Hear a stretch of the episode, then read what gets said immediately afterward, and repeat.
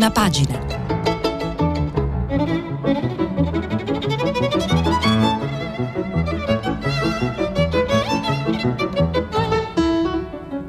Questa settimana i giornali sono letti e commentati da Tonia Mastrobuoni, corrispondente da Berlino per la Repubblica. Per intervenire telefonate al numero verde 800 050 333.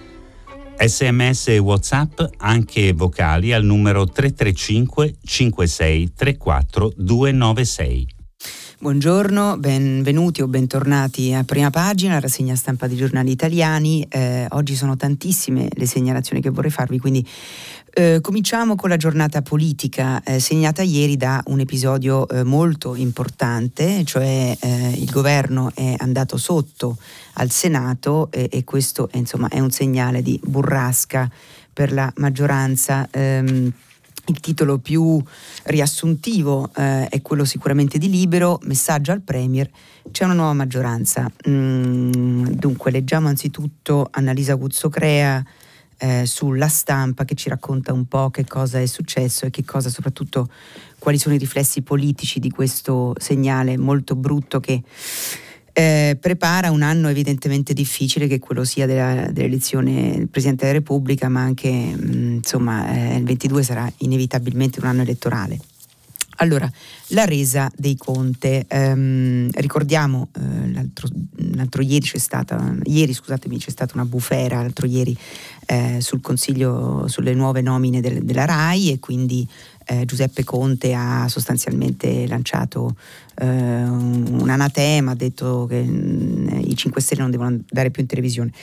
Eh, questa è anzitutto una legge a cui nessuno crede, eh, mh, oggi tutti i giornali sostanzialmente concordano nel dire che i grillini mh, si ribelleranno abbastanza velocemente a questa sorta di divieto imposto dal capo che ricorda un po' i primi tempi più... Ehm, allora, quindi è come, fosse, è come se il terreno su cui Mario Draghi ha finora camminato sicuro fosse diventato sdrucciolevole, scrive Annalisa Guzzocrea, come se niente improvvisamente fosse più facile come era stato. Non l'approvazione della manovra di bilancio sulla quale nessun accordo è ancora chiuso, non la prosecuzione del governo nei mesi che precedono l'elezione del capo dello Stato, perché i segnali di instabilità sono quotidiani. C'è l'inspiegabile gioco di Lega, Forza Italia e Italia Viva, che al Senato votano con Fratelli d'Italia facendo andare sotto il governo, rendendo visibile e plastica una maggioranza alternativa a quella che regge l'esecutivo. E c'è una spaccatura ormai evidente dentro il Movimento 5 Stelle che porta uno dei suoi più autorevoli esponenti a dire dopo il tradimento sulla RAI siamo costretti a reagire. Non si tratta solo di mandare i propri esponenti eh, nelle trasmissioni della TV di Stato, scaramuccia di poco valore, di scarsa fattibilità. Eh, non appena Conte ha pronunciato la fatwa, i suoi parlamentari pensavano a quando e come disattenderla. Si tratta più seriamente di preparare centinaia di emendamenti alla manovra.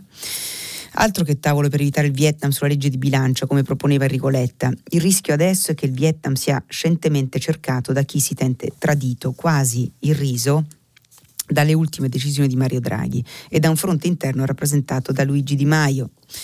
Il presidente del Movimento 5 Stelle non ha preso bene l'attivismo del ministro degli esteri, non ha gradito le frasi riportate dalla stampa secondo cui a un tavolo con Matteo Salvini non è possibile sedersi, come invece Conte aveva accettato di fare, men che meno ha ritenuto accettabili gli incontri con l'amministratore della RAI Carlo Fuortes, col quale il capo della Farnesina è accusato dai suoi avversari interni di aver trattato parallelamente, senza alcun mandato per farlo.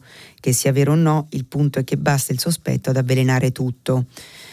Quindi insomma questo eh, l'avvio del, dell'articolo di Annalisa Cuzzocrea che dà conto non tanto della giornata di ieri, insomma che è stata segnata da questa burrasca su, al Senato eh, su temi non, non, di per sé rilevanti, ma insomma eh, questo prefigurarsi in una nuova maggioranza eh, a cui partecipa una parte di 5 Stelle e, e Renzi è sicuramente un segnale molto inquietante anche in direzione di Palazzo Chigi.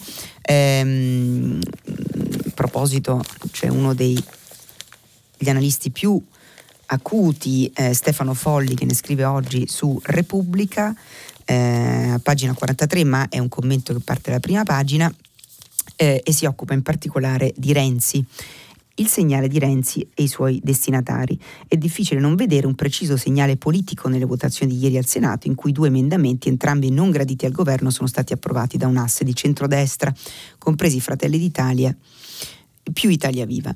Sconfitto di conseguenza il fronte PD, Movimento 5 Stelle e Sinistre. Eh, si dirà che i provvedimenti discussi relativi alle misure sanitarie di prevenzione del Covid in definitiva non sono stati stravolti. Si dirà anche, anzi è stato detto, che l'incidente è avvenuto per qualche errore di valutazione da parte di chi doveva gestire il passaggio, vale a dire il ministro per i rapporti col Parlamento e si potrà concludere che l'episodio, per quanto non trascurabile, è meno grave di quel che appare. Tuttavia questa analisi consolatoria non convince. Il segnale inequivocabile e il fatto che si sia scelto un terreno per così dire minore rafforza il rivolto politico dell'operazione. Ma in cosa consiste questo messaggio? In primo luogo è la plausibile risposta di Renzi alla campagna di cui si è sentito il bersaglio nelle ultime settimane. Al di là del, meri- del merito delle accuse, l'obiettivo di un ampio schieramento da Conte al PD era e, resta, eh, era e resta quello di mettere l'ex Premier ai margini della stagione che si sta aprendo, destinata a culminare nell'elezione del capo dello Stato. Ovvie le ragioni per quanto screditato dalle sue attività extraparlamentari, Renzi è tuttora il più abile e fantasioso tattico che frequenta le assemblee legislative. Buttarlo fuori dal campo di gioco è alquanto arduo e ieri il senatore di Scandicci ha voluto far sapere di esistere e soprattutto di avere il controllo della sua pattuglia. Alla vigilia della nuova Leopolda non poteva essere più chiaro. Eh, in secondo luogo, quel voto è servito a esasperare ancora di più i 5 Stelle di Conte, ma questo insomma l'abbiamo visto anche con eh, l'articolo di Annalisa Cuzzocrea. Così Stefano Folli su eh, Repubblica. Eh, direi ultima segnalazione ehm, su questo tema, eh, invece eh, Corriere della Sera, il Corriere della Sera, in prima pagina Paolo Mieli fa, scrive un pezzo sul diciamo, sul metodo, ecco, um, da storico eh, e giornalista, eh, racconta un po' questo metodo che forse, eh, che forse non convince più eh, per l'elezione al Quirinale. Scrive Paolo Mieli, nel 374, in piena disputa tra ariani e cattolici, morì il vescovo Aussenzio di Milano. Racconta il biografo Paolino che quel giorno Ambrogio, nato a Treviri, governatore dell'Italia annonaria, Emilia e Liguria, per conto dell'imperatore Valentiniano I, entrò in una chiesa stracolma di fedeli. Si era fin lì dimostrato un uomo capace di governare politicamente la crisi tra ortodossia ed eresia. Racconta Paolino che un bimbo gridò: Ambrogio vescovo! La folla si unì a quell'invocazione. Lui fece presente di essere un peccatore, di non aver mai ricevuto il battesimo. Ma il popolo insistette. A quel punto Ambrogio si ritrasse e imboccò la via della fuga.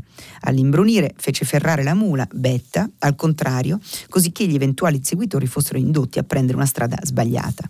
Un piano perfetto, ma la mula si perse e dopo aver vagato l'intera notte, la mattina successiva si ritrovò nuovamente a Milano in quel di Porta Romana. Ambrogio venne immediatamente riconosciuto e per la seconda volta acclamato. Fu in questa occasione che avrebbe deciso di arrendersi a quella che gli appariva come una manifestazione della volontà del Signore. Dopodiché fu un grande vescovo, sconfisse l'eresia ariana, piegò l'imperatore Teodosio e in virtù del suo operato, terminati i suoi giorni, fu fatto santo. A questa vicenda si è per secoli ispirata la Chiesa per alcune modalità della designazione dei papi e per le stesse particolarità anche l'Italia repubblicana al momento di scegliere un Presidente della Repubblica imbocca la via di Sant'Ambrogio, diversamente da quel che accade quasi ovunque fuori dai nostri confini. Infatti, qui da noi non ci si candida ad essere eletti capo dello Stato, anzi ci si sente in dovere di negare persino l'aspirazione al soglio quirinalizio. Qualora si venga indicati è consuetudine di rottare l'attenzione su qualcun altro, esponendo quest'altro al dileggio o peggio per il fatto di essere stato portato allo scoperto. Di più, pronunciare il nome di un possibile candidato per il sentire comune equivale a bruciarlo, tant'è che se si è in corsa è tattica ampiamente ammessa quella di indicare o lasciar trapelare il nome di un rivale. Dopodiché accadrà che uno dei personaggi citati sui media, per vie tortuose e imperscrutabili, la voce di un bambino forse, verrà scelto e giungerà alla meta. A questo punto egli si sentirà in dovere di dar segni di sorpresa e di lieve riluttanza, darà sempre mostra di rimpiangere la vita precedente e non gli sarà perdonato l'aver eventualmente manifestato l'intenzione di essere rieletto. Se seguirà questi precetti, alla fine, come Ambrogio, sarà fatto un santo. Un santo laico, ma pur sempre un santo. Nell'ultimo decennio queste modalità di comportamento, scrive Paolo Mieli sul Corriere della Sera, sono state applicate anche ai Presidenti del Consiglio. E più giù, a ministri e sottosegretari, perfino ai semplici parlamentari. Nessuno si sente più in obbligo di chiedere una qualche forma di concorso popolare alla propria designazione. Perfino per essere scelti a guidare un qual- una qualunque municipalizzata bisogna fingere fino all'ultimo di non aspirare all'incarico e si deve esibire un qualche trattenimento nel momento in cui quell'incarico lo si assume. Sono rimasti solo i sindaci e i presidenti di regione ad affrontare una selezione a viso aperto e a poter legittimamente gioire o dolersi del momento in cui vincono o vengono sconfitti. Ci sia concessa l'autorizzazione a mettere in dubbio che questo sia il miglior modo di creare e rinvigorire una classe dirigente. Ci sia altresì permesso di osservare che in questa trasfusione di sangue monarchico nelle vene delle istituzioni repubblicane, poco notata nei primi decenni successivi del 1946, potrebbe nascondersi un virus paralizzante.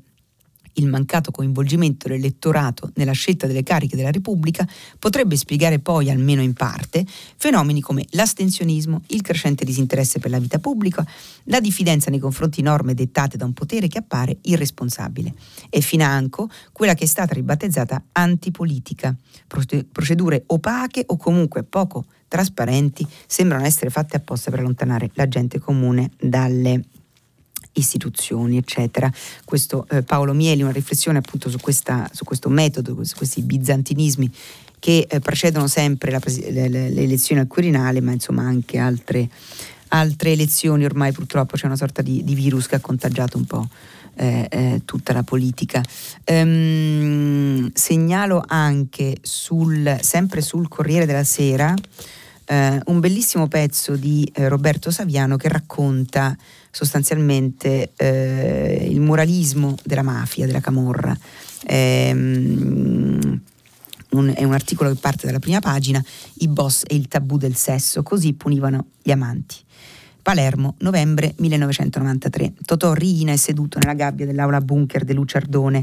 Il presidente della Corte ha appena accolto la richiesta di quello che si prefigura come un confronto epico, quello tra l'ex capo dei capi di Cosa Nostra, arrestato pochi mesi prima, e il più importante pentito di mafia, quel Tommaso Buscetta, cui Rina ha massacrato la famiglia. Eh, continua a pagina 30. Dunque, Rina ha uno scatto, scrive Roberto Saviano. Si agita, chiede la parola e a sorpresa, dopo averlo richiesto, rifiuta il confronto. Non è un uomo adatto a me, dice, in questo appunto duello che descrive mm, storico Saviano tra Rina e Buscetta in aula. Non è nella mia natura, è un uomo che ha troppe amanti, per capire come la regola monogamica sia sempre stata il pilastro di quella mafiosa, l'ossatura su cui costruire la catena di vincoli che strozzano la vita di ogni affiliato e ogni territorio, non si può che partire da qui, dal momento in cui l'uomo che diede l'ordine di uccidere Falcone e Borsellino decide di accusare chi lo accusa non di essere un ciarlatano, un golpista, un assassino, e poteva dirlo, Buscetta aveva ucciso. No, l'accusa è quella di essere un uomo con troppe mogli. Eh, per qualche strana ragione, dovuta soprattutto alle rappresentazioni americane delle organizzazioni criminali, è pensiero comune che i boss siano uomini dissoluti e donnaioli. Eppure, nelle organizzazioni criminali italiane, la monogamia è ancora l'elemento fondante per misurare valore e affidabilità degli affiliati. Ogni violazione basta per decretare una condanna a morte. A rivelare le regole è stato lo stesso Buscetta. In Cosa Nostra non si entra da divorziati o figli di divorziati, né c'è posto per chi frequenta prostitute, ha amanti, è stato iscritto al partito fascista al PC, fa uso di droghe, è omosessuale. Per questo, davanti ai giudici esterrefatti, Rina parla con voce ferma della sua moralità. E parto, dice, dalla mia famiglia. Mio nonno è rimasto vedovo a 40 anni aveva 5 figli con papà e non ha cercato più moglie.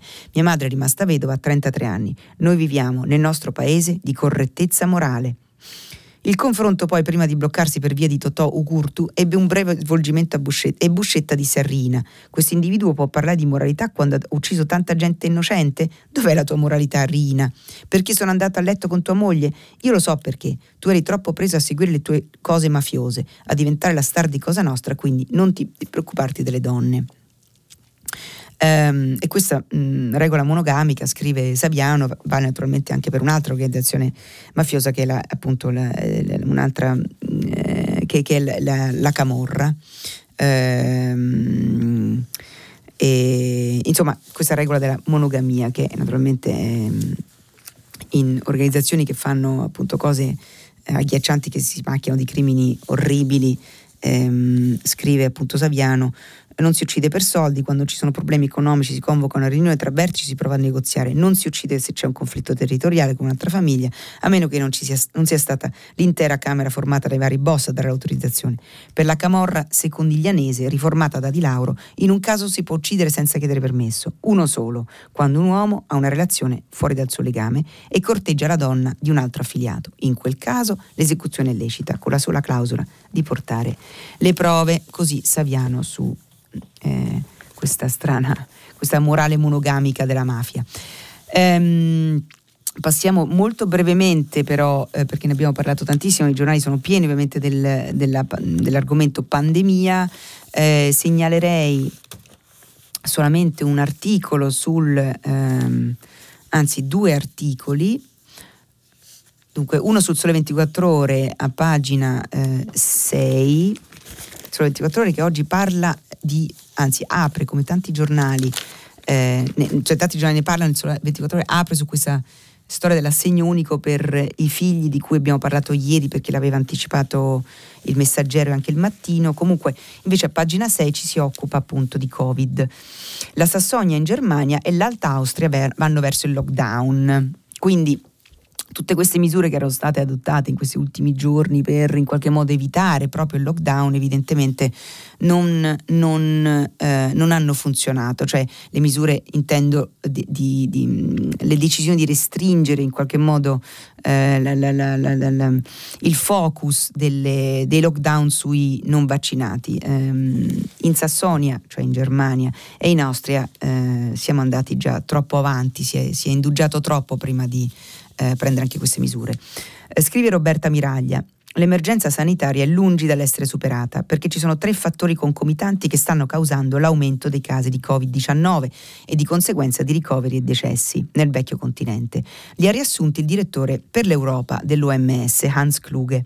L'insufficiente copertura vaccinale, l'abbandono delle misure di distanziamento e protezione individuale, la variante Delta che ha un indice di riproduzione di base di 7-8 a fronte del 2-3 del ceppo originario Nonostante l'efficacia dei vaccini, senza i quali l'aumento dei casi e dei morti sarebbe stato esponenziale, l'arrivo del freddo, che favorisce tutti i virus a trasmissione aerea, incluso il SARS-CoV-2, insieme agli altri fattori, ha fatto dire a Kluge che ci aspetta un inverno molto duro. I primi a accorgersene sono stati i tedeschi, che ieri hanno deciso un nuovo approccio alla pandemia con la regola 2G, ovvero restrizioni che scattano per i non vaccinati quando venga superata una prima soglia di ospedalizzazioni, e 2G, tampone anche per immunizzati e guariti quando si vada oltre un successivo livello di ricoveri. Oggi ne scrivono un po' tutti i giornali di questo eh, metodo eh, Merkel, nel senso Merkel ieri ha fatto l'ultima eh, riunione con i governatori dei land, si è imposta perché eh, lei è sempre stata molto più eh, rigorosa anche dei suoi diciamo, interlocutori sul Covid, ricordiamo l'anno scorso anche scene quasi di disperazione della cancelliera di fronte alla riluttanza eh, dei primi ministri delle regioni eh, a, ehm, a, decidere insomma, eh, misure di restrizione, quindi Merkel ieri si è imposta e ha eh, sostanzialmente mh, mm, eh, hanno deciso un, una sorta di semaforo basato su un indicatore nuovo, cioè sulle ospedalizzazioni. E a partire da tre ospedalizzazioni, cioè ricoveri su 100.000 in 7 giorni, scatta appunto questa regola del 2G. Quindi eh, l'accesso alla vita pubblica è eh, garantito solamente a chi eh, è vaccinato o guarito. Non basterà più il tampone.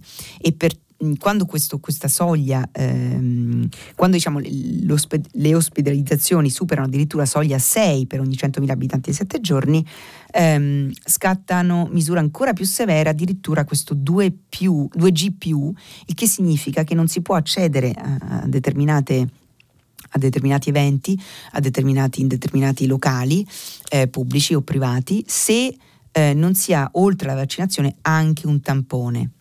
Ehm, e poi insomma c'è una soglia 9 oltre la quale dovrebbero scattare dei, dei lockdown. Ma intanto, dicevo, eh, in Sassonia e in Alta Austria, due regioni particolarmente flagellate dal virus, eh, si è tornati al vecchio lockdown generalizzato, insomma si sta tornando.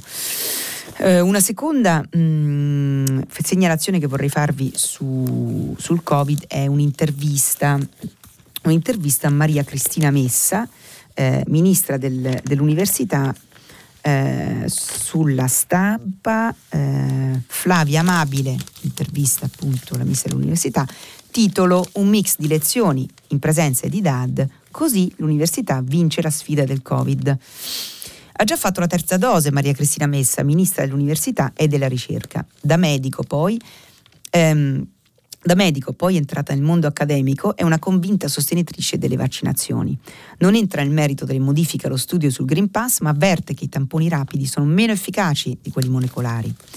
Nell'università, chiede Flavia Amabile, le lezioni sono riprese in presenza da diverse settimane ormai. Qual è il primo bilancio? Ogni Ateneo agisce nella propria autonomia ma dal mio osservatorio sulla base delle conversazioni che ho avuto con molti rettori mi sembra che stia andando molto bene. Le lezioni sono riprese ma ogni Ateneo ha scelto modalità diverse. Quasi nessuno ha ripreso con una presenza del 100%. La maggioranza ha previsto l'80% realizzando in contemporanea lezioni in presenza e a distanza. C'è quindi un doppio valore positivo. I campus universitari sono, si sono rianimati e di questo gli studenti sono felici e non si è abbandonata la didattica a distanza come elemento di inclusione. Lei è a favore della DAD, quindi? Non è da demonizzare, ha permesso all'università di non fermarsi, di non perdere lezioni e esami. È chiaro che è un sistema che presenta dei limiti, manca l'interazione che per i docenti è necessaria, e non solo per i docenti aggiungerei. Quindi nulla può sostituire la lezione in presenza, ma ci sono approfondimenti o spiegazioni che possono essere invece effettuate anche a distanza. Eh, quindi la DAD resterà anche in futuro, cercherò di supportare questa visione. È però una scelta che rientra nell'autonomia degli Atenei e bisogna sapere che la contemporaneità di lezioni in presenza e a distanza ha un costo per aule, strumenti e l'utilizzo delle connessioni. Si tratta quindi di una scelta che ogni Ateneo effettuerà attraverso um, una valutazione della sua sostenibilità finanziaria. Poi la ministra dice anche che sta funzionando il Green Pass, insomma i controlli e altre cose che trovate sulla stampa in questa intervista di Flavia Amabile a pagina eh, 7. Um, ehm, eh, poi eh, volevo segnalarvi eh, questa notizia, notizia della mutazione italiana del, del, um, ne dà conto sia il mattino sia il messaggero, spunta una nuova variante più contagiosa del 15%, però mi limiterei al titolo, lo potete leggere appunto sui due quotidiani di Roma e di Napoli ehm, ed è più contagiosa, dicono gli esperti, del 15%. Adesso cambierei completamente eh, argomento perché oggi escono anche alcuni importanti settimanali, esce 7 col Corriere della Sera, esce eh, TP The Post Internazionale, ehm, appunto che è il settimana del, del Post, esce il venerdì e il venerdì oggi, il venerdì di Repubblica, eh, dedica una copertina tutta in bianco all'eutanasia e c'è uno straordinario reportage di Riccardo Stagliano che è andato dove è andato? In Olanda, dove l'eutanasia è legge da vent'anni. Um, ed è andato a seguire una famiglia e un, un signore, insomma, un uomo che ha deciso appunto di mettere fine alla sua vita autonomamente. Eh, è veramente un reportage eh, molto, molto bello. Eh, vi leggo un po' l'incipit.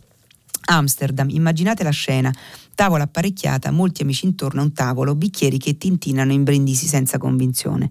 Un medico prende la parola. Silenzio. Spiega quali saranno le prossime tappe. Il padrone di casa ascolta e annuisce. Al termine il dottore chiede conferma. Sono stato chiaro? A proposito di che? risponde il paziente. Per noi amici, mi dice um, Eugene Sutorius, uno dei padri della legge sull'eutanasia approvata in Olanda vent'anni fa, nel salotto che dà sul canale del vitalissimo quartiere Pip, è stato orribile, ma il medico non era turbato. È normale che prima capisse che ora sia e che ora si sia dimenticato. Tre settimane dopo, come da programma, gli aveva, l'internista gli aveva iniettato un mix di Valium e pentobarbi, pentobarbital. L'amico aveva 68 anni e una diagnosi di demenza risalente a sei mesi prima. L'aveva fatta finita troppo presto? E possiamo essere sicuri che l'avesse voluto? Dal momento che, buttato giù l'ultimo bicchiere di Pinot, non si ricordava nemmeno cosa era successo quando la bottiglia era stata stappata? sono solo due delle decine di dilemmi morali, tutti terribilmente legittimi, che qui in Olanda neppure vent'anni di pratica sono riusciti a sciogliere. All'inizio si trattava solo di scorciare di ore o giorni la vita di malati, terminali, ma lucidi, per evitare le loro sofferenze inutili. Ma o, mentre ora la decisione può riguardare anche persone che potrebbero avere ancora davanti a sé mesi o anni, verosimilmente vissuti senza saper distinguere il sì dal no. Siamo nel posto giusto, insomma, per provare a capire di cosa potremmo trovarci a discutere nel 2041 se il referendum sulla legalizzazione auspicabile per il cronista che gioca a carte scoperte passerà anche da noi. Nel salotto di Sutorius, con la sua camicia rossa garibaldina e i ricci biondo bianchi da putto 75enne, prima difensore dei medici che facevano l'eutanasia quando ancora reato, poi magistrato e professore, torneremo più tardi, perché intanto bisogna chiarire una cosa importante. In Olanda la stragrande maggioranza dei casi riguarda ancora oggi malati di tumore straziati dalle metastasi, gente per cui la vita è diventata un inferno.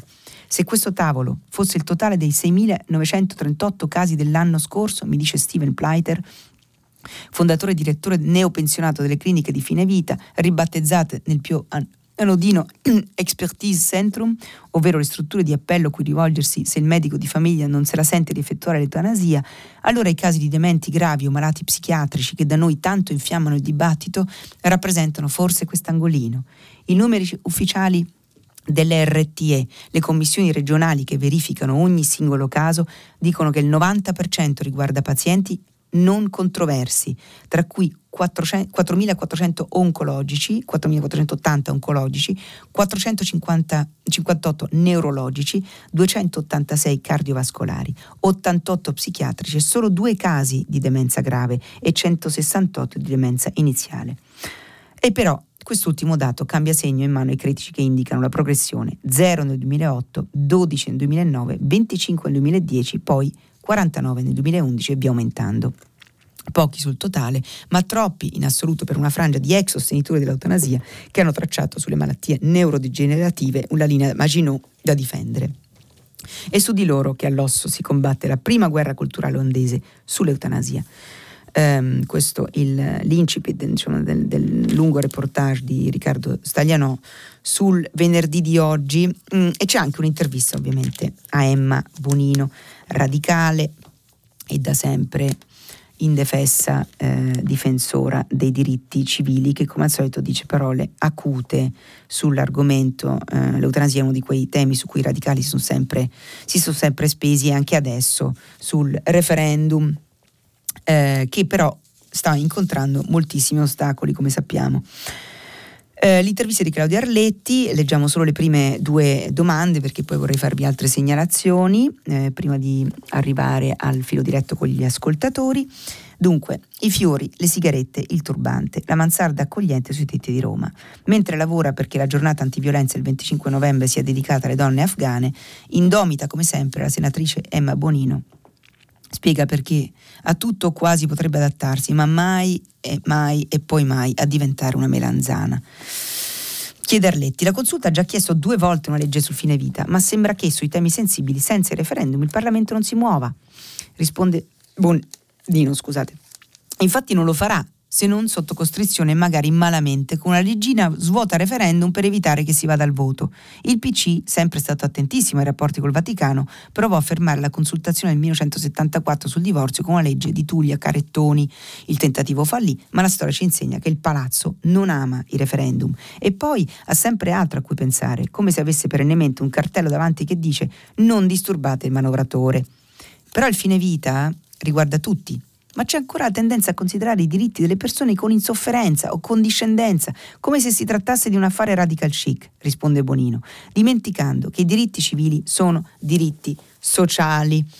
Voglio dire che chi è ricco se la cava sempre bene. Prima della eh, legge 194 le ragazze borghesi andavano ad abortire all'estero e le coppie agiate che volevano divorziare si rivolgevano alla Sacra Rota. Quanto alla fecondazione eterologa, finché in Italia era vietata, le coppie che potevano permetterselo andavano a Barcellona. Ma non tutte le famiglie hanno migliaia di euro da tirare fuori così. E anche adesso aggiungerei, insomma, chi può farlo va a fare l'eutanasia in Svizzera. Eh, però bisogna avere i soldi appunto e quindi ecco perché Emma Bonino dice l'eutanasia è anche, non è una questione di radical chic, è una questione appunto diritti sociali. Um, Passiamo ad altro, eh, dunque sulla Bielorussia vi ha eh, ampiamente informati insomma, Milena Lalovic eh, nella rassegna stampa eh, internazionale ehm, che mi ha preceduto, però vorrei segnalare solo un paio di eh, cose ehm, italiane, diciamo.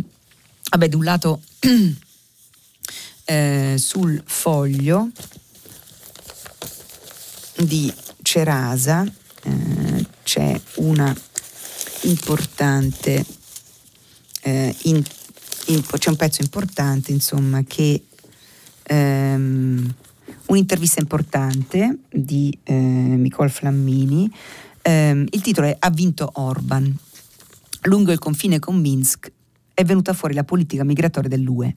Parla Gerald Knaus, che è uno dei padri sostanzialmente del, del, del, dell'accordo sull'immigrazione con la Turchia, quello fortissimamente voluto da Angela Merkel e, disatte- e, insomma, e che mh, ha funzionato abbastanza, ma è diventato, come sappiamo, una leva micidiale in mano a Erdogan per ricattare l'Europa.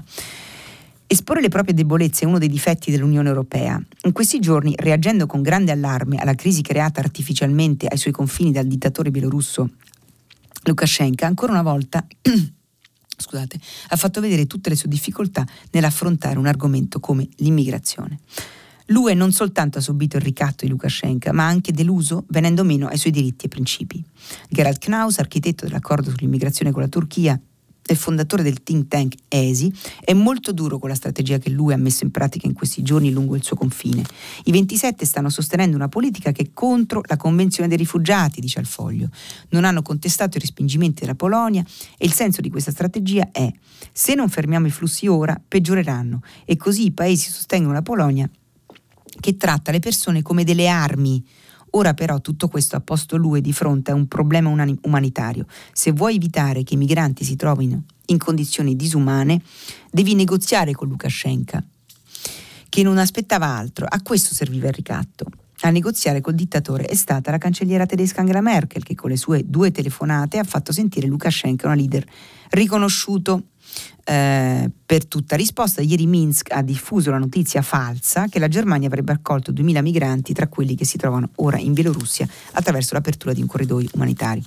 Eh, la notizia era partita ieri da Minsk, era stata detta da Minsk, du- ehm, la ricordo, 2.000 migranti si sarebbe presa la Germania e 5.000 Lukashenko li avrebbe rimandati in patria, invece è stata eh, poi successivamente eh, smentita vigorosamente dal Ministero dell'Interno eh, tedesco, ancora retto da eh, Horst Seehofer. Torniamo all'articolo del Foglio, all'intervista a Gerald Knaus, architetto del, dell'accordo con la Turchia sui migranti di sei anni fa. Dunque, la non strategia che lui ha appaltato alla Polonia serve come avvertimento per scoraggiare e perché nessuno dei 27 aveva idee migliori. Knaus è molto radicale e suggerisce che non è, cor- non è, corretto dire che l'UE non ha una politica migratoria. Ce l'ha ed è quella proposta da Viktor Orban nel 2015. Il premier ungherese suggerì di trattare l'immigrazione come un attacco militare. Non voleva Frontex, ma i soldati. È quello che sta accadendo in Polonia eccetera. Così, insomma, Knaus, eh, andatevelo a leggere su, mm, sul foglio. Ehm, poi c'è un'intervista a Stoltenberg, eh, quindi al segretario generale della Nato, eh, sul Corriere della Sera, di cui eh, segnalo solo due risposte, due domande e due risposte, eh, pagina 19 del Corriere della Sera. Eh, perché si parla ovviamente dei risvolti militari della crisi gravissima al confine tra appunto UE ed extra UE, tra Polonia e Ungheria. Eh, perché c'è un altro fronte su cui i russi naturalmente sono intervenuti e chiede Maurizio Caprara che cosa vedete insomma a est. Um, e risponde Stoltenberg, un significativo assetto militare russo che viene gradualmente accresciuto con truppe da combattimento, forze aviotrasportate e capacità molto variegate. Non speculo sulle intenzioni russe, però ciò che so è che la Russia ha le capacità, e le ha dimostrate, di usare forza militare contro i vicini. È accaduto in Georgia nel 2008, in Crimea e contro l'Ucraina nel 2014 e continua con l'appoggio della Russia ai separatisti in Donbass. Della situazione molto preoccupante lungo i confini dell'Ucraina ho parlato mercoledì col Presidente del Consiglio Mario Draghi e poco fa col Ministro della Difesa Lorenzo Guidini. Abbiamo analizzato anche la situazione tra Polonia e Bielorussia. eh, cosa fa la Nato, eccetera, eccetera. Alla fine un'altra risposta inquietante, una domanda di Caprara eh, sugli sconfinamenti di aerei russi che sono stati notati eh, insomma, eh, nei paesi, dei paesi dell'est e eh, Stoltenberg conferma abbiamo visto più attività russe anche negli spazi aerei baltici. Mm, così insomma scusate così eh, l'intervista a Stoltenberg di, ehm, di Maurizio Caprara. Eh, cambiamo argomento torniamo sul foglio dove ci sono due pezzi secondo me da segnalare abbastanza belli. Uno è eh, l'apertura di Daniele Raineri, eh, fucili a tracolla e fendenti di spada. Così gli spot politici dei peones repubblicani americani tendono verso la propaganda di Hezbollah. Alcuni infatti hanno fatto anche il giro dei, dei social media, come visto abbiamo sicuramente e ognuno di noi ne è un po' intercettati, alcuni sono involontariamente grotteschi. Scrive Raineri, fra le tante cose che abbiamo imparato a considerare normali in questo periodo, ma normali non sono, ci sono gli spot dei peones repubblicani americani, che assomigliano senza volerlo a spezzoni di propaganda di Hezbollah. Ci sono candidati che impugnano fucili d'assalto, candidati con armi da cecchino, candidati con la mano sulla fondina della pistola, bersagli crivellati da colpi e automobili che saltano in aria. I peones giustificano tutti questi spari con uno schema elementare. Eccomi mentre distruggo un bersaglio che rappresenta un problema, cari miei lettori, e io lo farò per voi con la stessa determinazione con la quale impugno quest'arma che non soltanto vi convincerà del mio attaccamento alla causa, ma farà andare di traverso la colazione democratici, che è un risultato da non trascurare in tempi di estrema polarizzazione ideologica. Insomma, questo è l'avvio del, del pezzo di, molto bello di, di Raineri su, sul foglio. Um, sempre sull'America segnalo che c'è un bel reportage di Anna Lombardi su La Repubblica da Flint la ricordiamo tutti, questa, questo, questo, tragico paese eh, americano dove c'era stato uno scandalo colossale eh, dell'acqua potabile avvelenata. e quindi insomma questo è eh, Anna Lombardi su Repubblica Flint, la città maledetta che non beve più. Ehm, torno brevemente sul foglio, anzi sul figlio perché vorrei leggervi per alleggerire un po', per fare un piccolo intermezzo, un delizioso pezzo di Annalena Benini in vista del famoso Black Friday in cui tutto è scontato. Eh, sul figlio di, eh, sul figlio del foglio, la classifica della bruttezza, primo posto la sedia da gaming. Non la voglio in casa, scrive Annalena Benini, non l'accetterei nemmeno in omaggio, quindi l'ho comprata. Che cosa è successo? Allora, se dovessi fare una classifica degli oggetti più brutti del mondo in vista del Black Friday che verrà e delle cose che mi rifiuto di comprare nel mondo più assoluto, una classifica delle cose che quindi non solo non comprerei a un prezzo stracciatissimo tipo 2 euro invece di 180, ma che non accetterei nemmeno a costo zero, ma che dico a costo zero, non la vorrei neanche in casa nemmeno se mi offrissero, oltre all'oggetto stesso un phone in omaggio, uno di quei phone che fanno i capelli bellissimi in 5 minuti a testa in giù. Non esiste un phone così, era uno scherzo. So che nei prossimi giorni comprerete qualunque cosa, ma a me è successo di crederci e mi ritrovo con una gigantesca spazzola rotante, grande come il mio bagno, con cui ho rischiato non solo di morire impiccata, ma di morire calva. Insomma, se esiste un canone occidentale, ma anche orientale della bruttezza, in quel canone, che se non esiste allora è il mio personale, la sedia da gaming è al primo posto. La sedia da gaming è una sedia che sembra sembra sia quella del dentista. E, e, scusate, la sedia gaming è, que- una sedia che sembra sia quella del dentista sia quella di un pilota di Formula 1 a cui hanno rubato la macchina. Se qualcuno ama la sedia del dentista, prego, ci sono moltissime sedie da gaming in offerta, col poggiatesta, il poggiapiedi e tutto un sistema di cuscinetti che serve a giocare comodi a Fortnite, credo, ma soprattutto serve a scomparire dal mondo inghiottiti da una brutta sedia nera e rossa, oppure nera e bianca, o nera e gialla, o tutta nera, o addirittura viola, che toglie la visione laterale e anche l'udito. Di solito la sedia sedia abbinata alle cuffie, ma anche senza cuffie, se si sta seduti lì, non si sente niente. La cucina va a fuoco, il cane azzana un ladro appena entrato, la madre si strangola con la spazzola rotante, il gatto fa cadere un vaso da 100 kg sopra l'altro gatto, il ladro fugge e il cane lo segue col guinzaglio in bocca perché vuole essere comunque portato fuori e il e il gamer continua a giocare con lo sguardo fisso, urla parole in portoghese perché sta combattendo qualcuno in Brasile. Una sedia che non si può usare per nient'altro che per giocare a Fortnite o a calcio o per farsi togliere un dente o forse per andare su un'astronave portando la sedia da casa, ma prima di salire sull'astronave bisognerà necessariamente staccare le ruote, eccetera. Così Benini sul figlio del foglio sulla classifica della bruttezza e sul, sulla sedia da gaming che eh, è in cima a questa classifica e quindi, e quindi dice Benini l'ho comprata. Ehm, vi, son, è rimasto il tempo forse per eh, alcune segnalazioni che riguardano, ecco, una è sul dubbio, sul dubbio ehm, e c'è un'intervista alla figlia di ehm, Paolo Russese Bagina, il famoso, che era il famoso direttore dell'albergo eh, Milcollin, mh, che nel 1994 salvò centinaia di persone dal genocidio in Ruanda. Ebbene, eh, quest'uomo che è un eroe oggi è in carcere e quindi c'è un'iniziativa italiana eh, del Consiglio Nazionale Forense per in qualche modo perché, perché sia fatta giustizia. Eh, Rusi Sabagina è stato catturato nell'agosto del 2020 mentre era diretto in Burundi, il suo aereo è stato dirottato verso Kigali dove aspettarlo c'era la polizia ruandese. Lo scorso settembre la condanna a 25 anni di prigione per terrorismo. La procura aveva chiesto l'ergastolo ed è ricorsa all'appello. Eh, parla la figlia, dice sono sicura che alla fine ci sarà giustizia, ehm, quel che colpisce nello sguardo nelle parole di Karin, Kanimba è l'ottimismo che scorre incrollabile come la tenacia nel combattere da oltre un anno per la liberazione di suo padre, Paul.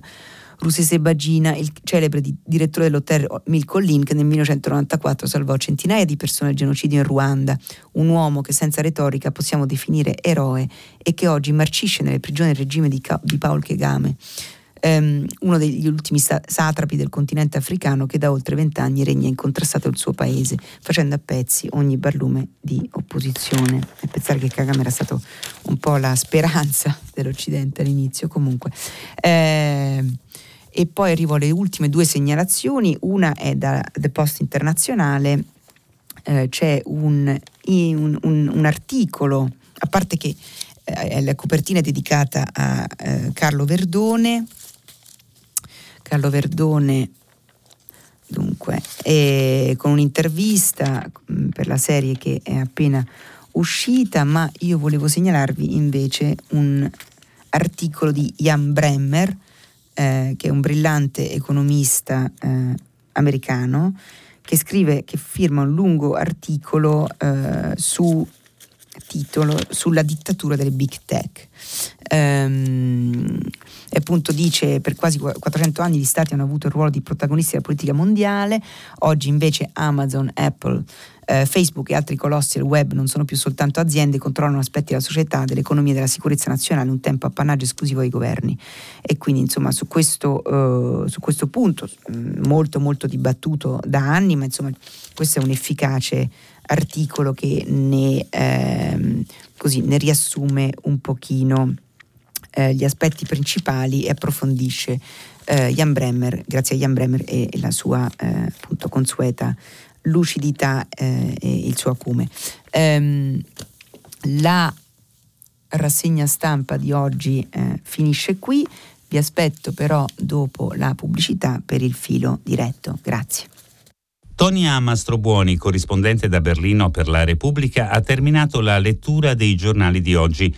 Per intervenire chiamate il numero verde 800 050 333 sms e whatsapp anche vocali al numero 335 56 34 296. Si apre adesso il filo diretto di prima pagina per intervenire e porre domande a Tonia Mastrobuoni, corrispondente da Berlino per la Repubblica. Chiamate il numero verde 800 050 333. Sms e WhatsApp anche vocali al numero 335 5634 296. La trasmissione si può ascoltare, riascoltare e scaricare in podcast sul sito di Radio 3 sull'applicazione Rai Play Radio. Allora, mm, bentornati, eh, apriamo il filo diretto con gli ascoltatori. Pronto? Pronto? Sì, buongiorno. Buongiorno, sono Antonio, chiamo da Trento. Prego, buongiorno. Eh, buongiorno, senta, eh, ho, ha letto l'articolo di, di Paolo Mieli, mm-hmm. eh, ho avuto un momento di riflessione su, su, che poi tra l'altro si collega anche un po' all'articolo che ha detto della, di Emma Bonino sui referendum, sul, sì. sull'allergia eh, che questi referendum hanno nei confronti del potere. Sì. E, mh, mentre Mieli parlava appunto dello scolamento un po' scolamento della cosiddetta, non so, mi sembra, eh, sì. non so, dica lei, lo scolamento della società civile, insomma, di noi eh, che siamo chiamati ogni cinque anni quando, quando ce n'è bisogno sì. o, a votare, dello scolamento che insomma è un disinteresse verso la politica certo. in generale, no? però sì. Nello stesso tempo anche, crea anche questo disinteresse, crea anche le basi per un, uh, un rumore di fondo che, insomma, che poi che, che si avverte, che si avverte nel, nel non voto, ma che nello stesso tempo oh, è foriero anche di, di, di, dolori di pancia per quanto riguarda diciamo, la democrazia stessa in Italia, perché non è, non è pensabile che eh, i partiti ormai non hanno più sedi che raccolgono eh, gli umori della gente, non, non, ci sono più discussioni mm. eh, che, che, possono portare una, una, un minimo di, di, di, critica nei confronti degli atteggiamenti di chi amministra la, la, la, la società società politica. Lei che e cosa proporrebbe? Tempo, sì. E nello stesso tempo è quello mm. che, mi, che, mi, meraviglia è che sono, siccome sono, ho lavorato per 25 anni nell'università e ancora le frequento sì. e non c'è nessuna, eh, nessuna protesta, nessuna ribellione. Allora capisco che la pandemia ci ha un po' confinati prima mm. e, nello, e, oggi ci ha tagliato un po' anche eh, le corde vocali, no? perché poi atteggiamenti del governo ci proibiscono anche di protestare, però nello stesso tempo mi domando, ma, cioè, ma che, che, che se, a che serve, voglio dire, votare? Ecco, questa è la domanda. Ma a che serve a questo punto votare o... Uh, se poi questa voce non, che, che, sì. che, è una scheda, se poi questa voce della società in qualche maniera viene Grazie. repressa sì. eh, dentro, dentro, le proprie case nelle frustrazioni che poi determinano dolo- non solo sì, sì. Eh, dolori, insomma, dolori per quanto riguarda la democrazia, questo è il problema principale. No, è chiarissimo, anche... sì sì sì, no, è chiarissimo Antonio, grazie mille. Eh, anzitutto grazie perché è vero che c'è un nesso tra appunto oggi eh, l'editoriale di Palomieli e eh, appunto Emma Bonino che racconta mh, come eh, il potere cerchi sempre in qualche modo di, eh, no, di, di, di, dire noi siamo i grandi lavoratori, non disturbateci e, e quindi anche di sabotare qualsiasi eh, tentativo di, eh, così, di, di, esprimere una volontà popolare attraverso il referendum, sta succedendo appunto sulla cannabis e sul, sull'eutanasia molto chiaramente, ma forse il discorso appunto è più profondo, come dice lei, è anche quello che co- eh, coglie appunto oggi Mieli in questa, questi riti bizantini per il Quirinale. E, e, credo anche insomma in questa sorta di nemesi ehm, della vicenda RAI se, se, se, me lo permette, cioè di, di, di un partito che adesso si infuria perché non siede al tavolo no? del, del, del, potere, appunto, che non è riuscito a piazzare i suoi con logiche eh, di, di, lottizzazione che ha sempre criticato, cioè i 5 Stelle erano il partito che aveva promesso di aprire il Parlamento come una scatoletta di tonno, eh, aveva promesso di mettere fine, insomma, a tutta una serie di, di, di corruzioni, di, riti stanchi eh, e la stessa cosa aveva fatto anche Matteo Renzi all'inizio della sua battaglia politica per rottamare il, l'allora appunto Partito Democratico. Eh, forse c'è anche un po' di questo, insomma, di questa delusione nel vedere poi come, come la, la, traiettoria di questi partiti e di queste promesse. Um, prendiamo una seconda domanda. Pronto? Sì, telefonata. Buongiorno. Sì, prego. Eh, dottoressa, mi chiamo Clorinda telefono da Sessaurunta, provincia di Caserta. Buongiorno e, Clorinda. Eh, signora, eh, io ho sentito eh, a Geo eh, un commento eh, sulla, sulla, Merkel sì. e allora ho pensato una scienziata prestata alla politica mhm. come la, la Merkel da noi non potrebbe mai essere considerata, uh-huh. in quanto la sobrietà nelle famiglie non viene eh, esaltata non nella scuola, Sì. eh, non nella società, anzi da noi eh, si amano diciamo, le donne di potere che aspirano eh, ad affari, a Ferrari, a beni di lusso.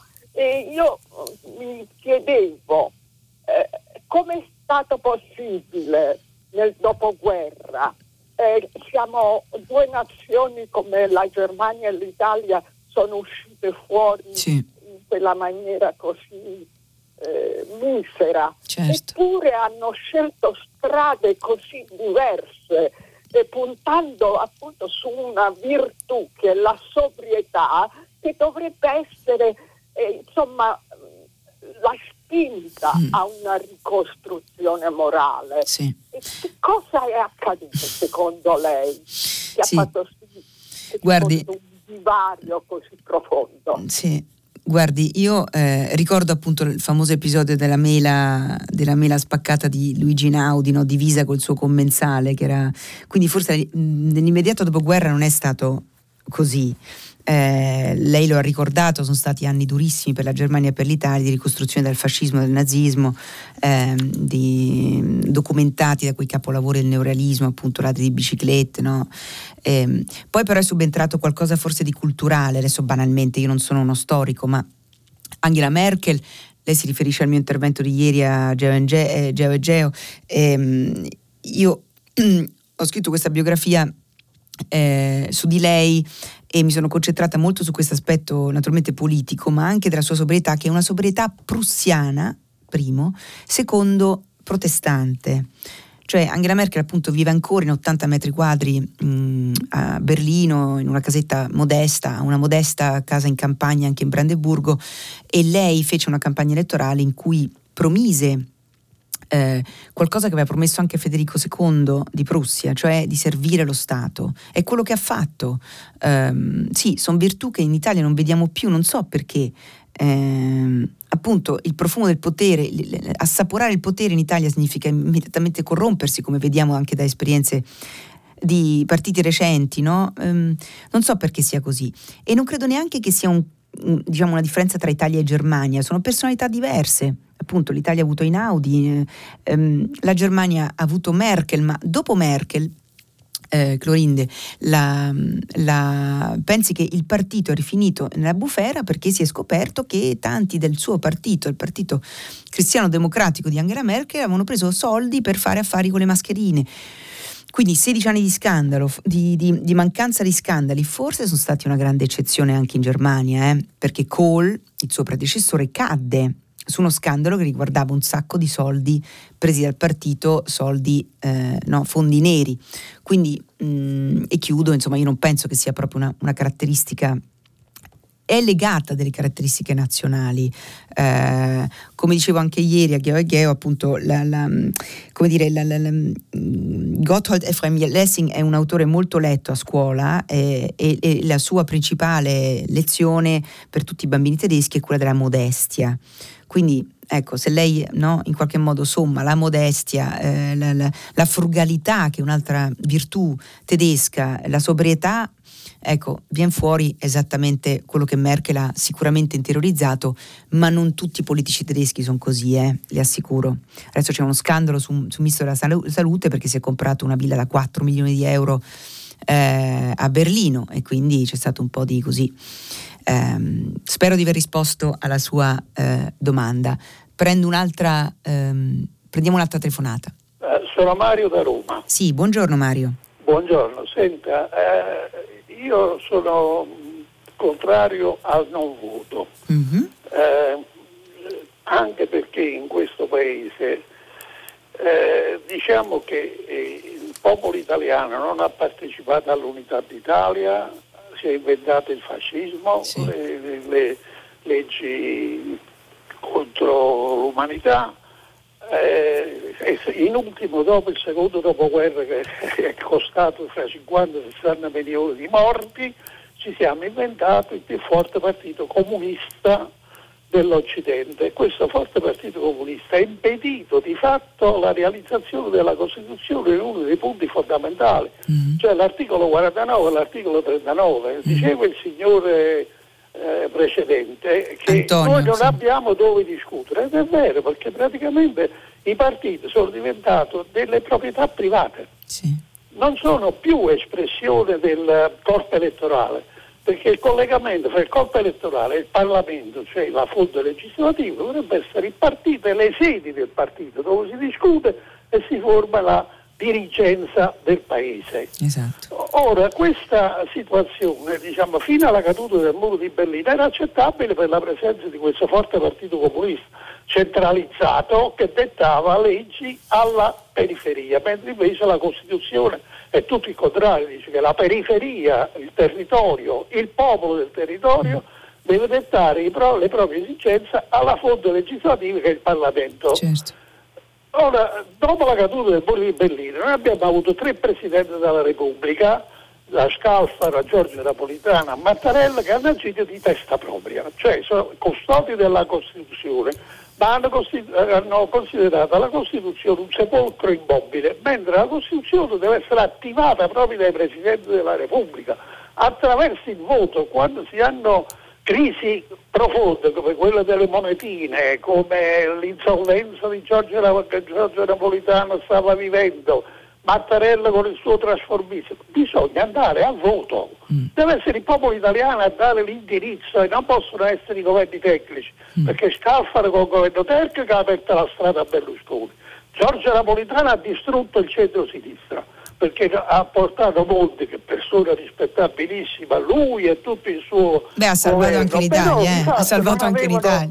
Eh, no, no, lei ha ragione, io lo trovo assolutamente condivisibile, grazie Mario, però Vorrei ricordare che quello del 2011-2012 fu un frangente drammatico della storia italiana, in cui appunto l'Italia era eh, messa sotto esame, ma sotto esame non eh, da, dalla politica o da Napolitano, ma messa sotto esame dai mercati che avevano scommesso eh, sostanzialmente eh, eh, sulla, sulla, rottura del, dell'euro, che stavano eh, investendo eh, i mercati europei di una ondata di sfiducia, di disinvestimento gigantesca, perché non l'Italia, non Napolitano, ma Angela Merkel aveva in qualche modo disatteso la prima regola dell'euro, che è quella del mutuo soccorso, cioè lei non capì la crisi greca, non capì la crisi finanziaria e quindi non capì che questa regola aveva retto, aveva sorretto l'euro e l'Europa per i primi appunto dieci anni dell'euro, eh, perché i mercati si fidavano che a un certo punto eh, se ci fosse stato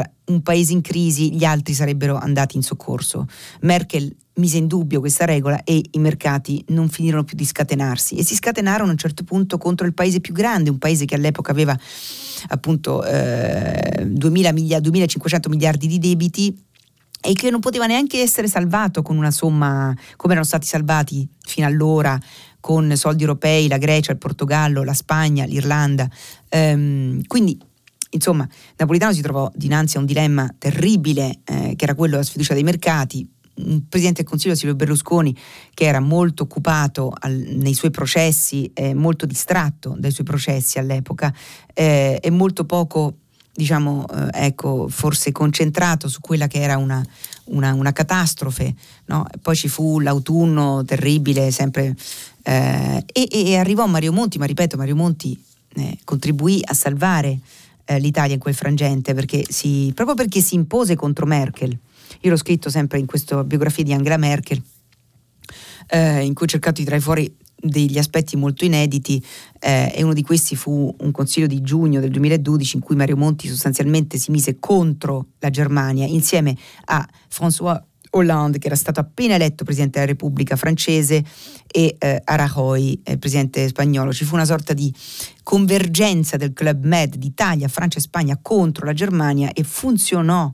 Quella fu la premessa per poi il colpo di genio di Mario Draghi un mese dopo, il Whatever It Takes. Ma insomma, quindi eh, è vero, bisogna guardare alla Costituzione materiale e alla Costituzione eh, e, e, e, cercare in qualche modo di, di mantenere i limiti, però eh, ripeto, quello fu un, un, passaggio molto delicato della storia non italiana, europea e forse globale, perché se fosse eh, crollata l'Italia e l'Europa, eh, non a caso Obama era preoccupatissimo in quel periodo e credo che insomma giudicare Napolitano solo dal punto di vista dell'interpretazione della Costituzione sia un po' eh, limitato, ehm, cioè limitante insomma nell'interpretazione anche se Mario da Roma ha perfettamente ragione su, su altri aspetti. Eh, prendiamo un'altra telefonata. Buongiorno. Buongiorno. Fabio da Roma. Fabio? Eh, no, senta, io, sì, Fabio Buongiorno, da Roma. Sì. Sì, vorrei intervenire per quanto riguarda l'assegno unico per i figli che ancora si basa sull'ISEE. Sì. Cioè si continua in Italia a collegare tutta l'assistenza Mhm. all'ISEE che sappiamo benissimo che si basa su dati falsi. Cioè? Sono usciti, sono usciti l'altro giorno i dati che praticamente il 57% degli italiani ha dei redditi da fame, Sì. questo partecipa per l'8% all'IRPEF. Mm. Cioè Sì. io ho due stipendi normali. Io e mia moglie, abbiamo una casa con mutuo, due macchine vecchie di 15 anni. Siete dipendenti, siete dipendenti, non siete autonomi. Eh, sì. Abbiamo due, due stipendi e abbiamo un'età di 50.000, cioè noi ci mettiamo ovviamente nella fascia di quelli molto ricchi. Mhm. Cioè, per esempio io dovrei avere una, una barca a- in Costa Smeralda. Cioè, Sì, eh, allora, sì. cioè, o si diminuiscono l'impatto dei redditi sull'ISEE, Mhm. altrimenti si continuano ad erogare, a erogare assegni o prendere denaro pubblico a chi non ce n'ha diritto. Sì. Cioè, o, sì. o proprio eliminare il- l'impatto dei redditi sull'ISEE. Mhm. Grazie Non- Fabio. non. Sì, Prego, grazie Fabio. Eh, ne abbiamo parlato anche nei giorni scorsi, insomma, appunto il peso fiscale, il peso della, in un paese con una, un- una quota di, eh, endemica di evasori eh, che ovviamente mh, non, non possono essere identificati tra i lavoratori dipendenti, eh, ma eh, soprattutto eh, altrove, eh, è chiaro che eh, sui lavoratori dipendenti grava non solo il carico appunto di pagare le tasse per intero e di pagarle anche più pesanti perché bisogna in qualche modo eh, allargare la base imponibile no? se non si trovano i soldi altrove. Sì, anch'io rimango sempre sconvolta quando leggo i dati su, su, su quanto dichiarano eh, gli italiani. Eh, è vero pure che noi siamo uno dei paesi mh, che paga più tasse, insomma, con un, un peso fiscale su- soprattutto sui, sui lavoratori, ehm, anche sui lav- lavoratori autonomi e i lavoratori dipendenti molto molto pesante, quindi eh, l'auspicio ovviamente è che eh, con questa riforma fiscale imminente si, si trovi il modo di alleggerire questo aggravio, però questo, questo, questo peso. Eh, Però eh, su, sull'ISEE, beh, insomma, è, vero eh, che probabilmente un indice che, mh, che basandosi su questi dati eh, non riesce in qualche modo a cogliere forse la povertà vera o la ricchezza vera. Eh, però è un indice insomma che è già stato corretto se non sbaglio e, e che comunque qualcosa bisogna prendere a riferimento no? Mm, quindi forse bisognerebbe fare appunto eh, augurarsi che questo governo faccia, faccia un- una, un- una lotta all'evasione fiscale molto molto eh, efficace. È vero se ne parla da 30 anni e eh, sono successe ancora poche cose. Ehm, però, eh, però sì su questo insomma, peso fiscale per- per- sui dipendenti spero che, che il governo stia facendo una riflessione molto, molto approfondita. Ehm, prossima telefonata? Pronto? sì buongiorno Valeria da Napoli. buongiorno Valeria Volevo porre l'attenzione su una storia mo- molto triste, cioè il fatto del- che le scuole campane, il, il TAR ha pronunziato definitivamente che la chiusura delle scuole di De Luca erano illegittime. Mhm. Domanda dei genitori ricorrenti per la presenza, noi chi ce lo restituisce l'anno? Erano chiaramente illegittime perché in contrasto con le normative nazionali e non giustificate da situazioni di rischio.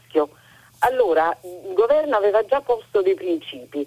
I bambini che cominciavano la scuola, quelli della prima media e quelli del primo superiore, sono andati in presenza a scuola in quasi tutta Italia, forse anche nel mondo. In Spagna mi risulta di certo perché mio marito e mio figlio ha sposato una spagnola. E ah, come giustamente hanno detto questi genitori, il TAR ha condannato alle spese ma non al risarcimento. Ma chi restituisce l'anno a questi ragazzi? Si sono sgretolate intere famiglie, si sono sgretolati gli spiriti di questi ragazzi. Lei non ha idea delle tragedie degli adolescenti, andare a letto fino alle 3 del Certo. mattino, collegarsi e scollegarsi. E quest'anno che risarcimento hanno? Loro ormai sono- hanno perso un anno. Sì, grazie Valeria. restituisce quest'anno? Sì. Lo hanno perso perché la didattica a distanza non Grazie mille. Grazie Valeria. È un tema che abbiamo già toccato anche in questi giorni, è un tema che eh, interessa molto i nostri ascoltatori, giustamente che temono un ritorno alla DAD che sarebbe un disastro, cioè un ritorno appunto alle scuole chiuse, eh, è quello che credo il governo stia cercando in tutti i modi di evitare, eh, perché sappiamo già dagli studi appunto che, dagli studi clinici, dagli studi medici, dagli studi psichiatrici, psicologici che, che ci sono stati danni psicologici, che i, ragazzi sono depressi, che c'è stato un ritardo nell'apprendimento, eh, insomma quindi non posso che, eh, non posso che naturalmente asse- aggiungermi all'auspicio di, di, di, Valeria e alla sua indignazione per, questa, per, questo anno di chiusura evidentemente illegittimo come ha decretato il TAR. Ehm, prossima telefonata. Uh, pronto? Sì, buongiorno. Ah, buongiorno a lei, sono Antonello, parlo da Milano. Prego Antonello, buongiorno. Guardi, io voglio parlare di un argomento di cui purtroppo, anche se io non è che sento ovviamente tutte le trasmissioni possibili, sì. ma di cui sento parlare molto poco, e cioè quello dell'inquinamento atmosferico, soprattutto eh, io, a me pare, per quel che ho visto io, dell'Italia del Nord e uh-huh. nella pianura padana. Certo. Questo inquinamento atmosferico eh, è molto facile eh, guardarlo, basta aprire il sito ARPA Lombardia, mm-hmm. per esempio. Io vivo a Milano, quindi sì. naturalmente apro ARPA Lombardia, poi si schiaccia il pulsante aria e poi si viene scioccati, mm. perché eh, appare una bella cartina eh, della Lombardia mm. dove eh, si vede eh, che è diviso in cinque tipi di colore. Sì. Il colore più bello, quello nessun inquinamento, è, è verde, azzurro, verde azzurro. No, ma come questa cartina il, che riguarda il nord Italia, ci dica, in profondo rosso? E il più brutto è, eh. è, è il viola. Il viola. Poi c'è il più brutto è classificato molto scarso. E quindi lei Poi dice sostanzialmente scarso. cosa ci vuol dire? Ci vuol dire che il governo deve occuparsi di questo argomento? No, Però, io, voglio sì. dire, io, voglio dire, che respiriamo tutti sì. Un'aria terribile, che quest'aria, questo inquinamento è fatto di due tipi di particelle, sì. PM10 e PM2,5. Sì. Quelle più abbondanti e più pericolose sono le 2,5 perché arrivano nei polmoni, sì. mentre il PM10 non arriva nei polmoni, arriva forse solo nei bronchi, a quel che mi è parso di capire. Io insegno fisica da 40 anni all'Università di Milano. Sì. Allora, eh, il, ehm, il, problema, a mio parere, sarebbe che, eh, dunque, la, la, il secondo fatto fondamentale è che questo inquinamento non è sostanzialmente dovuto al traffico di automobili, camion, eccetera, uh-huh. ma è dovuto al riscaldamento, uh. perché il 15 ottobre, puntualmente, eh, quando, quando, arriviamo al 17 ottobre, la cartina della Lombardia è già uh completamente pessima. uh La maggior parte delle volte Milano e, e, la, e la, tutta la fascia bassa della Lombardia Grazie. è sì. molto scarsa, cioè il grado minimo. Grazie mille Antonello.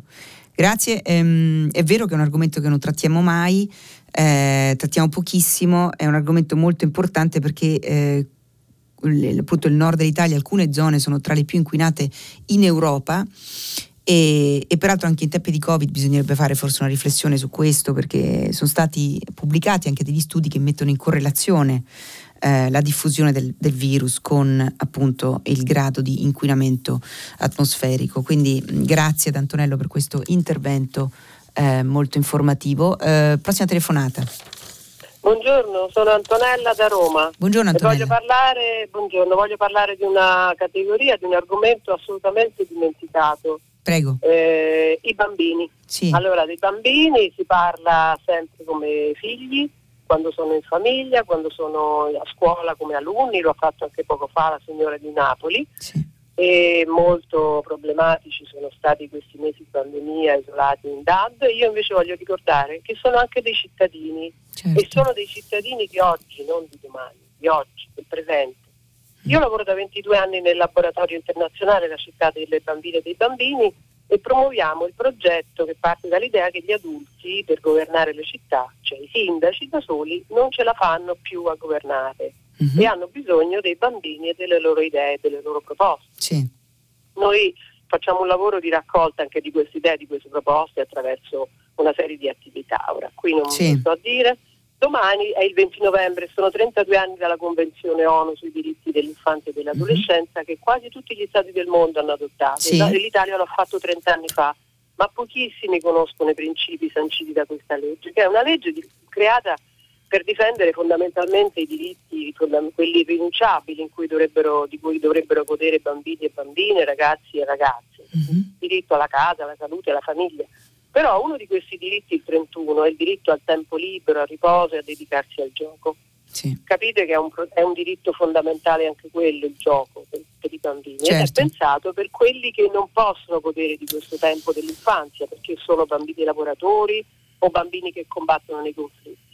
O bambini no, intrappolati per... alla frontiera tra Bielorussia e Polonia. Esatto, sì. esatto, esatto. Grazie Antonello, allora, sì, chiarissima eh, la... Uh, sì. Sì, un'ultima cosa, voglio dire che noi due, due, giorni fa abbiamo lanciato un appello ai sindaci sì. italiani perché restituiscano nelle loro città, a cominciare anche da piccoli paesi italiani, era sì. molto affollato l'incontro, sì. che si impegnino a restituire spazi, strade, piazze, cortili e che non spendano soldi per fare i giardinetti con i scivoli e altalene, perché i bambini sanno giocare Benissimo. anche con poco. Grazie Antonella, grazie mille per questa sua preziosa testimonianza. Eh, pensiamo anche ai bambini e appunto rilanciamo questo appello della sua eh, associazione per restituire molti posti pubblici eh, ai bambini e soprattutto mh, mm, dopo un anno in cui hanno sofferto eh, più mh, mm, di tutti per eh, la, le chiusure da pandemia. Eh, prendiamo la prossima telefonata, prego. Sì, buongiorno. buongiorno. Sono Raffaele da Napoli. Sì, eh, buongiorno, io volevo ritornare sul discorso della fiscalità. Sì. Eh, mi veniva questo interrogativo. Eh, è un premio che viene dato a chi rischia eh, dal punto di vista fiscale che fino a 65 mila euro di eh, reddito paga il 15%, mm-hmm. mentre un lavoratore o un qualsiasi altro diciamo, ehm, ehm, dipendente sì. praticamente a un livello dei 65 mila euro paga il 43%. Mm. Ora mi chiedevo, questo rischio di impresa giustifica questa differenza così enorme? Nella mm. tassazione e dove in effetti in questi lei accennava all'ISE, nell'ISE ci sono tanti e tantissimi professionisti mm. che dichiarano 15 al massimo 30 mila euro. Esatto.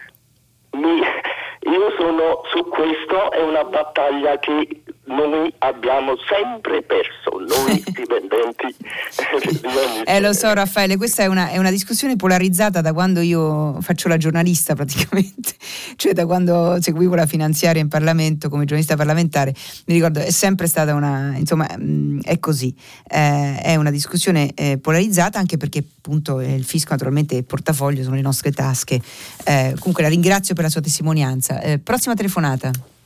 Eh, buongiorno, Salvatore da Pordenone. Sì, prego. Pronto? Sì. Eh, senta, eh, il mio intervento a proposito della signora della, che ha parlato della Merkel, della Germania, sì. della differenza della politica, dei politici. Ecco, e lei nella risposta ha detto sì, è vero, la Merkel si è l'utilizzo dello Stato, eccetera, da noi invece. Ecco, questo è vero, però secondo me la differenza più importante è e nella risposta della politica e sì. dello, della società civile eh, nei confronti di certi fatti di corruzione. Mm-hmm. Cioè in Germania questi politici non hanno più futuro, mm-hmm. cioè vengono, ricordiamoci quelle che aveva copiato la tesi di laurea eccetera, e da noi invece chi eh, viene condannato appunto e addirittura aspira a diventare Presidente della Repubblica. Grazie infinite per la sua testimonianza. Ehm, beh sì, insomma, è vero che c'è anche una, una, una percezione diversa, insomma, eh, della, così, del, della, legittimità o dell'opportunità di un politico anche corrotto di, di, partecipare alla vita pubblica in Italia e in Germania. Non, non, so che altro aggiungere, il suo intervento è stato, diciamo, fulminante, quindi non, non aggiungerei altro. Volevo leggere un paio di messaggi. Eh, che ci sono arrivati eh, sms. Allora il primo è un messaggio molto aggressivo e secondo me anche inopportuno e soprattutto anonimo perché poi eh, diciamo i messaggi violenti e aggressivi sono sempre anonimi eh, perché chi li scrive è un po' vigliacco, ehm, che riguarda, eh, diciamo, mi, mi, si accusa di aver in qualche modo detto del, il falso sulla Germania. Beh, insomma, non è proprio così. Eh, sul 2G e il 3G. Allora, spiego meglio all'ascoltatore eh, un po' coniglio eh, che ci aggredisce. Allora, in Germania ieri sono state decise due cose. Uno è il 3G vuol dire sostanzialmente geimpft, genesen, getestet, cioè eh, il 3G per il posto di lavoro, un po' come il Green Pass in Italia, cioè può andare al lavoro solamente chi è vaccinato, chi è guarito o, o chi ha fatto il test. Questo si chiama 3G, appunto, che sono, è un participio, sono i tre participi per dire eh, vaccinato. Eh. Poi il 2G è stato deciso per un'altra eh, questione, cioè per la questione del... Il 2G è stato deciso con una sorta di semaforo. È stato deciso un semaforo, questo semaforo si basa sulle ospedalizzazioni. Eh, appena lo, un, il, il, questo, questo, tasso supera i 3 eh, ricoverati ogni 100.000 abitanti nei 7 giorni, scatta il 2G. Vuol dire che nei ristoranti, nei teatri, nei cinema, eh, in palestra ci possono andare solamente le persone vaccinate, ok? Quindi lì scatta il 2G. Quando questo uh, valore dei, degli ospedalizzati supera i 6 per ogni 100.000 abitanti in 7 giorni, scatta addirittura il 2G, quindi una norma ancora più severa di quella italiana. Scatta una norma per cui tu non solo puoi essere, eh, devi essere vaccinato, ma devi anche esibire un tampone. Mi fermo qui perché eh, intanto questa, insomma, ripeto, ehm, questa spiegazione oggi su tutti i giornali, eh, ne ho scritto anch'io su Repubblica, eh, non, non, l'ho letto il mio articolo ovviamente perché sto facendo la rassegna stampa, però vi ho letto anche il Sole 24 ore su questo eh, e chiudo qua. Dunque, poi eh, altro, ehm, altro messaggio che vi leggerei. Ecco, questa questione dei balneari che agita moltissimo naturalmente eh, anche gli ascoltatori, eh, anche giustamente. Ehm, allora, ehm, perché insomma sembra un po' una sacca di impunità in Italia, no? cioè i balneari continuano a pagare prezzi stracciati per le concessioni e non si riesce proprio ad ottenere più soldi. Vediamo che cosa farà Mario Draghi, eh, sembra che voglia riformare questo, questa, appunto, questo, questa sorta di, di, di, di eterna eccezione ehm, ci arriva un messaggio, balneari sul piede di guerra appoggiati dalla giunta di Grosseto, provate a cercare una cabina in uno stabilimento della zona Argentario Orbetello, non ve la daranno né per un giorno solo né per una settimana nonostante siate disposti a pagare i loro prezzi astronomici, non c'è la minima concorrenza così i gestori lavorano 3-4 mesi, manutenzione compresa e vivono di rendita il resto dell'anno. Giuseppe problema non mi sembra tanto questo, ma il problema mi sembra appunto queste, queste concessioni sono concesse a, a, a, prezzi veramente incredibili, totalmente fuori mercato, stracciati. Eh, per eh, del, degli stabilimenti che poi guadagnano eh, cifre d'oro, insomma, e non solo d'estate, ma in, la stagione balneare in Italia è lunga. Ehm, dunque, poi ehm, dunque Ecco, poi c'è un altro ascoltatore che dice: Buongiorno, io questa faccenda che i vertici RAI sono partiti, eh, sono dei partiti, mi sconvolge sempre e penso immediatamente alla BBC e ai prodotti che fa quotidianamente. Eh, forse perché nella BBC c'è poca politica o non c'è proprio, eh, no, forse c'è un interesse eh, dell'emittente a fare prodotti che aiutino la capacità critica dei cittadini. Per la verità anche la BBC è finita diciamo un po' nelle critiche eh, di recente, è sembrata un po' di parte, ma insomma sì è vero che quello è ancora un modello di imparzialità, ma ne esistono tanti. Eh. Um, dunque, eh, io prenderei un'altra telefonata mentre, ehm, mentre vi, vi, vi cerco un ultimo messaggio. Prego. Pronto, buongiorno, sono in linea, mi sente? Sì, prego, deve sì, essere molto, molto, deve essere telegrafico. Beh, sì. beh, ci provo, Paolo da Roma. Allora, io chiamo, sono il padre di una studente di un liceo scientifico romano, liceo avvocato. Sì. E c'è stato un scoglionamento degli orari che causa Covid giustissimo. Mio figlio, come metà della scuola, entra alle 9.40 ed esce alle 15.40, orario un po' insomma, che, che, sacrifica molto l'attività pomeridiana e lo studio e tutto, I, i ragazzi si sono messi in sciopero, eh, c'è stata una revisione dell'orario 9.40 a 15.20. Faccio presente che gli altri miei figli lo scaglionamento è dalle 8 alle 9. Ecco. Sì. Eh, c'è stato un altro giorno di sciopero e pare che il dirigente scolastico voglia sospendere tutti gli studenti che hanno superato.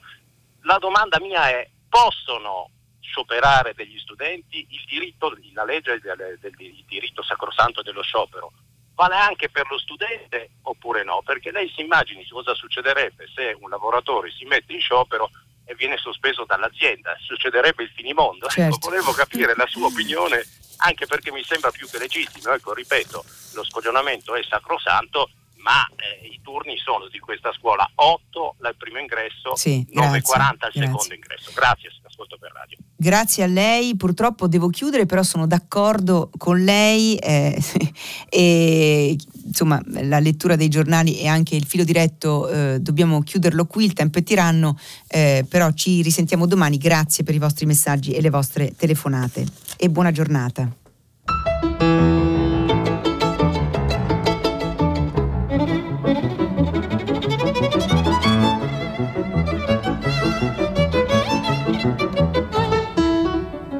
Tonia Mastrobuoni, corrispondente da Berlino per la Repubblica, ha letto e commentato i giornali di oggi. Prima pagina un programma a cura di Cristiana Castellotti, in redazione Maria Chiara Beranec, Natascia Cerqueti, Manuel De Lucia, Cettina Flaccavento, Erika Manni e Giulia Nucci. Posta elettronica prima pagina chiocciolarai.it. La trasmissione si può ascoltare, riascoltare e scaricare in podcast sul sito di Radio 3 e sull'applicazione Rai Play Radio.